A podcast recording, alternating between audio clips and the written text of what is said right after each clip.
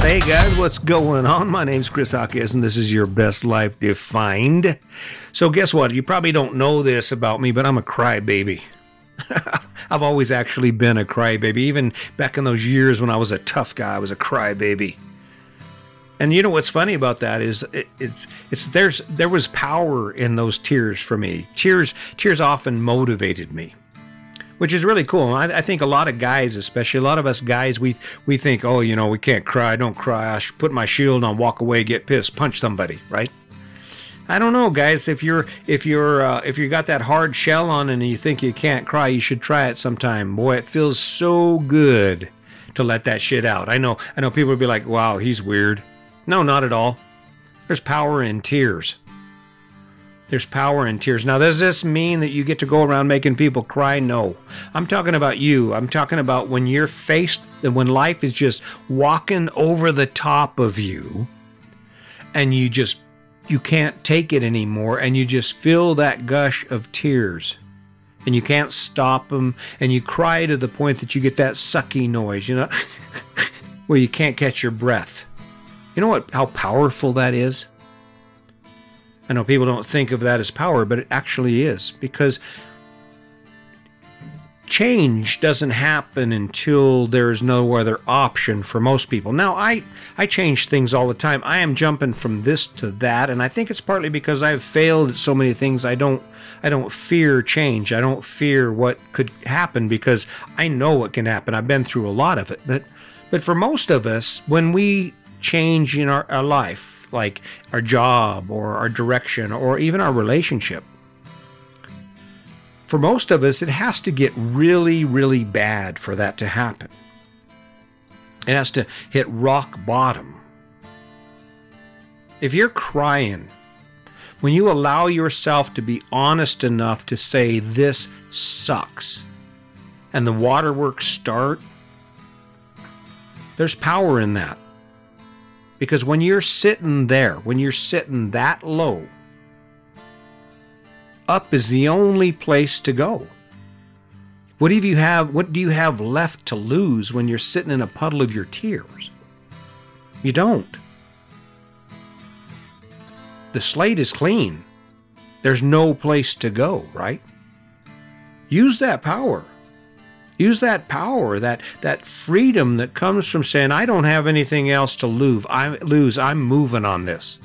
Now that I realize this doesn't work and there is nothing left for me, I'm going for it. And it, and it, and sadly, this applies to our entire lives, right? Everything about our life when I when I think back to my transformation and the transformation of my life and and how Sandy and I have been able to become the best of friends, that's where this whole thing started was amid tears. I mean, for years, we're coming up on our in January, January 24th, we will have been married 40 years. And I remember times when we just struggled and struggled and struggled. And I think at about 50, 45 years old, I started asking myself questions about why in the hell am I doing this? Why am I still here? And the transformation came in the culmination of tears. It started when my dad died in 2011, when there was just, you ever cry so much you can't cry anymore? But I was so far down that where was I going to go? Can't get any worse, right? Has to get better. There's power in that. And again, as I'm looking at my life and I'm asking myself, why am I doing the things I'm doing? Why am I the person that I am? Why am I so afraid to allow people to love me, to allow people to be in my inner circle, to allow my partner to see who I really am, to share my feelings with her? And then again, when I looked at our life and we were we were continuing down that same cycle that everyone, we, most people, most couples follow a cycle. And it ends in the culmination is a battle, and someone gets upset. Things don't generally change, but we work through them, or we just step around the problems and keep trudging along, right? Well, there Sandy and I were. We were in the middle of one of those moments, and I just realized it. So at one, some point, I'm there in the middle of my tears and I'm thinking, why am I doing this? And that's when I decided either I was going to change and she was going to change with me so that our life would be better or it would be over. And that's the conversation that we had to have. Listen, I can't I can't do this anymore. I'm sorry. It's not because I don't love you, but it's because I love me. And that's that's where it was. That's where it happened. The idea that us guys we can't cry, no, we can cry. We can cry. When we hit bottom, we're working our ass off at work and we get home, we're sitting there drinking a beer, thinking about how bad that day really was wondering why the hell we're still there, why we're still grinding it out. Feeling dejected because you put everything you could into that effort and no one appreciated it. It didn't work out. You're not any better off after today than you were yesterday, and you won't be any better off tomorrow than you are today. There's power in tears because tears that feeling of dejection where you just don't know what else you can do, that's freedom. That's freedom for you to say, well, screw it. This is it. All I can do is better. All I can do is better. Now, yep, I'm a crybaby. I'm a crybaby. What's really interesting about it, just so you know, um, in spite of our partners wanting us to um, wanting us to connect with our sensitive side, with our emotional side, to talk to them, especially like my wife. My wife, she she all she says, "Well, you never tell me how you feel." Watch what happens if your wife ever catches you crying for the first time, if she's never seen you cry, or you actually go go ahead and show your partner that you are are vulnerable, that you actually are broken inside if they've never seen that, it's going to freak the hell out of them. Because as a guy, as a man, I'm supposed to be the knight on the on the white horse. Brene Brown says it best. And when we come off that horse and we are broken and sad and sitting in a puddle of tears, our partner doesn't see the warrior that has protected them. And in spite of what anyone says, there's a lot of people who aren't ready for that. But there's power in that. Because when things are crushed, they're crumbled around you, and there's no way, way to put the pieces back together. All you can do is look for something better. Our relationship was that way. We did, there was no sense in trying to fix what was there again. It wasn't working. It was time to create something new. So when you when you're sitting there in your tears and you're thinking, why do I put up with this? Why do I do this? That's the opportunity for change. That is the catalyst for you to say, okay, it's enough, enough. Now it's up to me. Now it is my responsibility to live my best life. What does that mean? I don't know. Your relationship? Maybe it means sitting down having an honest conversation with your partner about the fact that if if you don't work together, if you don't start looking for a new way to communicate and a new way to share your lives, that you won't be able to share your life together. If it's your financial life, if it's what you have going on at home, there's a point when you're sitting there in your bedroom and you just wonder what you will do next.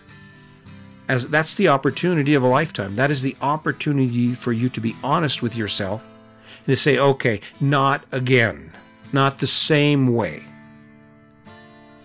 And that's where you pick it up. And that's where you select change. And that's where you face the burden of going down a path you've never been down before. With a dream that you never thought you would have, that dream you could you never believed you would achieve. And it all starts with the power of tears. Because when we have nothing left, is when we can be our freest to do what we dream of doing, when we can step outside our box, not worry about what other people think, and go after that thing that will lift us up out of that hole. That makes sense to you? Now, that doesn't mean I want a bunch of crybabies. I mean, there's, there's a reason to cry, and it's okay to cry. But it requires action, and that's where a lot of people stumble. People get into these, these relationships and these lives that are just just chaos and, and turmoil and drama. And while they spend a lot of time crying about it and feeling the pain and misery of it, they can't find the energy in that to step away from it, to change something. And as sad as it is, this record is made. You can you can continue to listen to this podcast and continue to listen to it. But there's a point when the obligation is on you to take action. And that's where most people back away. Oh, you oh you want me to do something? You want me to do something to fix my life? No way, dude, not me. I'm not that guy. I guarantee you, I can stand up here, I can have a million podcasts, keep repeating it and saying it and, and motivating and supporting everything you everything you need. And in the end, guess what? When it all comes down, the only way anything in your life will ever get better is when you take the action to make it better. There's power in tears. Tears are the reason I'm here. Tears are the reason I keep showing up every day because I look around and I see the heartache and the struggle on the faces of people around me. Angry people who have no idea why they're even angry. I understand it. I used to be that. Spent a lot of time alone, crying and wondering, hmm, what now? What now? What now? this is what it turned into. This is my game, my story, my plan, my path. Maybe it's time for you to turn that into energy. Maybe it's time for you to turn all those tears into the energy you need to live your best life to wake up one day and say, okay, to wake up today. Let's just say, let me just, here's, here's a call to action for you to wake up today and say, you know what? I'm tired of feeling bad about this. I'm going to change this. I'm going to use this as the benchmark to change the rest of my life. Is it fair? No, it's not fair. Does it suck? Yes, it sucks. Is it hard? Of course it's hard. But if it weren't difficult, everyone would do it. Face your fears, Allow your tears to give you the energy you need to avoid ever having to be in that place again, and then go for it. And don't let anyone stand in your way. Don't let anyone tell you you can't, because you can. I don't know. I'm digging it.